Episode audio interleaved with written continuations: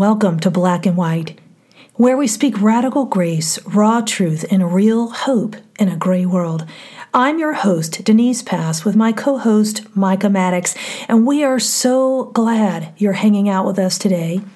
Here in April, we're doing a series on parenting in a fallen culture. We need some dramatic music, I think, there. Dun, dun, dun. And today, we're going to talk about guarding our children's purity. First Corinthians six twenty says, "For you are bought with a price. Therefore, glorify God in your body and in your spirit, which are God's." You know, Micah, our children are precious. Guarding their hearts and minds is crucial, but it is not easy. Mm-hmm. And as Doctor James Dobson said, it is not for wimps. And, you know, I always remind myself it's not my standards. It's God's that I keep. But how do you go about protecting your children? Well, I wrap them up in duct tape and put them in the farthest back corner of the house. Do not try this at Guard home. Their eyes and put earplugs in their ears. No.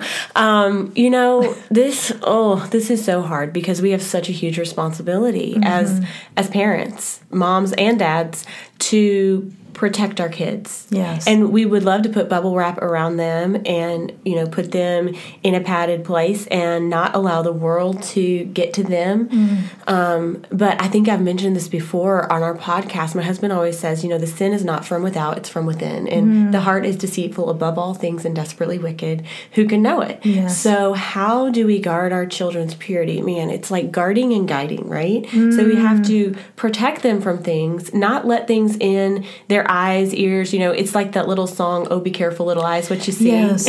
Yes. You know, we guard them, but then we have to guide them to something. So it's mm-hmm. not just, oh, here's all the bad stuff, but no, here's the good stuff. It's it's kind of like if we're getting down to the the facts of the matter, really guarding your child's purity. It's like, okay, how do we keep our children from having sex before marriage, right? That's what we're really getting to because we yes. want to protect them for life. We want to set them up for a good, healthy relationship later on in life. You know, and I think the hard thing is it's sinners raising sinners. Right. And when I tell my kids, you know, it's that old uh, analogy that we hear, oh, don't think about pink elephants. You know, what are you going to think about? But I would use different examples to help my children buy in and understand the need for me to guard them because, oh, Mom, you're just over-sheltering. Mom, the other kids do this and that. But, you know, there were different things, and maybe you've heard some of these. You know, if you have a batch of brownies and someone just puts a little bit of doggy poo in there, no one would want to eat those brownies if you knew that was in there. Right. But when you look at it, that looks great. Mm. You know, mm-hmm. and a little pollution. I, I also have done examples with my children of a glass of water. Let's mm-hmm. just put a little dirt in there. Hey, little dirt don't hurt. Go ahead and drink it. Mom, it's polluted now. Yeah, it is. And so I want them to kind of join my team of protecting them. That's one crucial thing is right at the beginning when they were two years old, I was saying, hey, the world does this. There's, there's this word called called date. There's this word, you know, called mm-hmm. sex, and I maybe didn't say it when they were two. Right. But, you know, we are going to be different because we're called to be different and to not pollute ourselves like that batch of brownies or that glass of water. That means we're going to make choices with our eyes, with our hands, throughout every day of our life. Mm-hmm. You know, to guard and protect you. And um, there was one book I read, I well, I Kissed Dating Goodbye. Yeah. And that was a pretty good book. There's also one for uh, little girls, um, The Princess and the Kiss. Oh, yeah, we have that book. Yes. I love it. And it was great because I think that kind of helped them to see, okay, it isn't just Mom's idea. Yeah. You know, and then Passport to Purity was another resource mm-hmm. we used.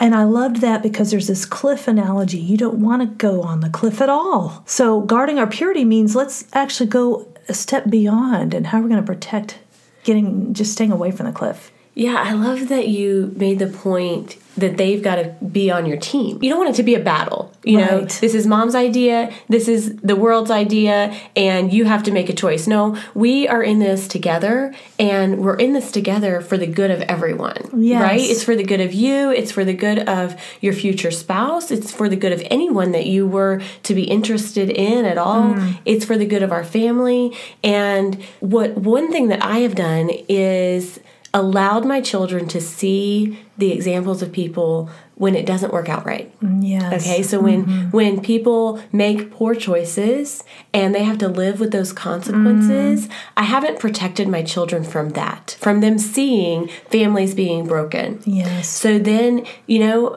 now age appropriately, of course. I'm not going to tell my three-year-old, you know, oh, daddy might run away. Oh, gosh. Right? Because this the neighbor, is not reality, people, okay? Because the neighbor next door, you know, their right. their daddy ran away. No, but what I am going to do, you know, with my ten-year-old girl, she's got a friend whose parents are getting divorced. Well, the reason is, you know, there was a sin problem. Yes. And so I'm not going to protect them from the facts of the real life issues, because then they can see, oh, if I have a sin problem, mm. it could destroy my life. It could destroy my family. And I think it's important that they see the magnitude of the reality of their choices, right? So then when that. we're saying, hey, this this is not what God says to do. God says to save your body, that you're bought with a price, that you're precious. And he's, you know, then when we say that, and they see the value, oh, if I do this, obedience leads to blessing, right? Mm. But disobedience and sin leads to destruction. Yes. When they see it with their own eyes, I think it's so valuable. Mm. That is really good. And I think taking the glamour away from sin. Mm. Because it seems like such a spoil sport. Oh, come on, it's not a big deal. Let's compromise just a little bit. But what Scripture has to say about sin, you know, it, it wants to master us. Mm-hmm. You know, um, it wrecks our lives. And so when we're guarding our children's purity, we are doing what, one, God called us to do. He commanded us to do, to raise our children in the admonition and nurture of the Lord. And He will give us the grace to do that. But, you know, purity protects us. You know, it keeps us from such burdens in this life. And you see the pain, like you mentioned, mm-hmm. examples of people going through horrific things. And, you know, uh, I'd be remiss if I didn't say, even in my own life, there was uh, this whole foundation laid for my children of purity. I worked so hard to protect their purity. Um, we didn't do sleepovers. We talked about that mm-hmm. in the worldliness episode that we did. But the problem was there was sin in the camp. Mm. And as hard as I was trying to protect my children, there was someone within our own home who was seeking to undo what I was doing to protect my children. Mm-hmm. And um, the devastation of that um, reality broke my heart. And I honestly felt like, where is the hope now? You know, all I tried to work for in protecting my children, and it was in my own home. But in that moment, I realized the God that I serve, you know, and years of healing and suffering and overcoming what devastated our lives was that God is a redeemer.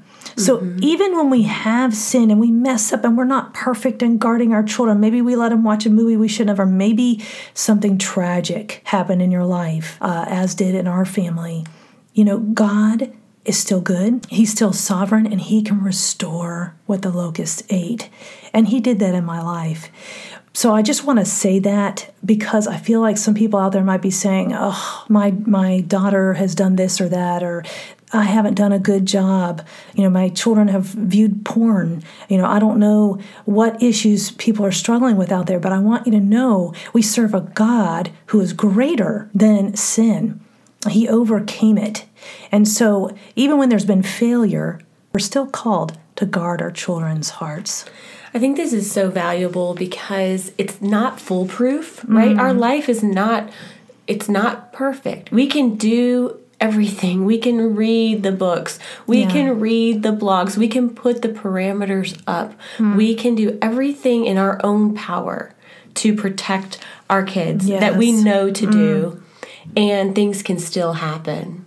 So I, I love that you're so vulnerable to share, mm-hmm. because the truth is, I think it's like, what, one in four, one in three? It's, I know the statistic is huge mm-hmm. of girls who, you know, yes. are sexually victims, right? Or, yes. yes. Mm-hmm. And so knowing that, you know, just in our own home, we've got six people in our home, you yeah. know, right? Uh-huh. And so it's like, you know, is it going to happen to us? Is, and the beauty in it is, even if it does, God can redeem, God can heal, there is hope, mm-hmm. and there is light outside of these terrible things that happen. We live in a sin-sick culture, yes. and things happen every single day, and we cannot wrap our children up and put them in the closet, you know, so that they will not be touched inappropriately or affected. You know, me as a twelve-year-old girl, I was in a youth group at mm. a at a good Christian Baptist church, you right. know, and an eighteen-year-old boy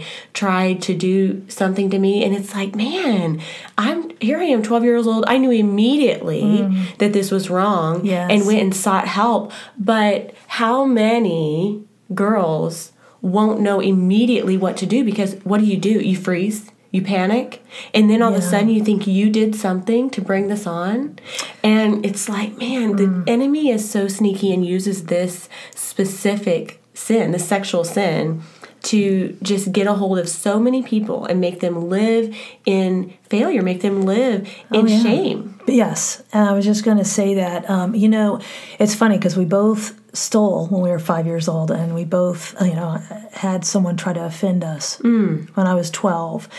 And, you know, um, in all of that, you know, I can just look to the fact, you know, those things happen in lives, and no one plans on those things happening.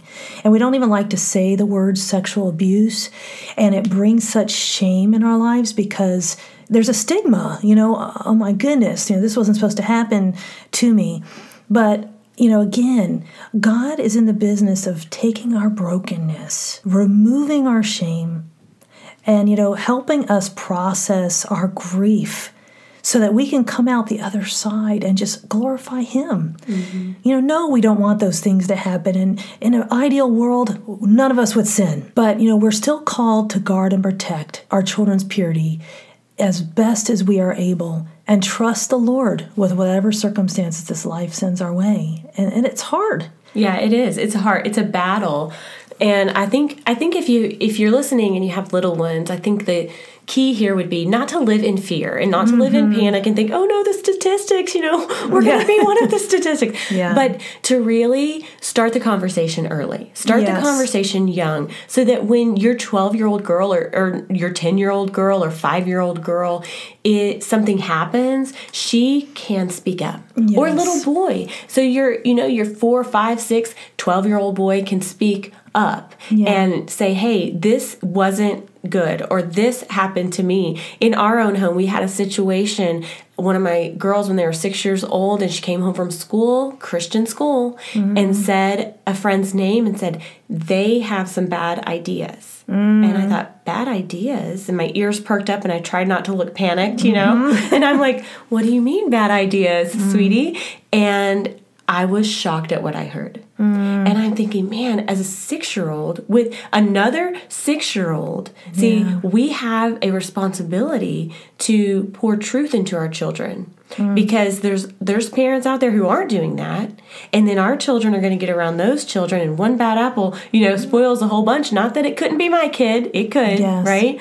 Um, but we have such a huge responsibility to start the conversation early, to start it young, to make it a normal conversation, age appropriate, of course, yes. and then carry truth throughout. The truth is, sex is a good thing that God designed and yes. ordained in the marriage bed, but our world has corrupted it, and Satan uses it yes. for, for his terrible tactics that, you know, he mm. wants to destroy, and he wants to destroy marriage, and he wants to destroy what God has made for good, right? Yes, and you know, sin is deceptive, the Bible says. And that's what our job as parents, how we guard their purity too, is removing the deception.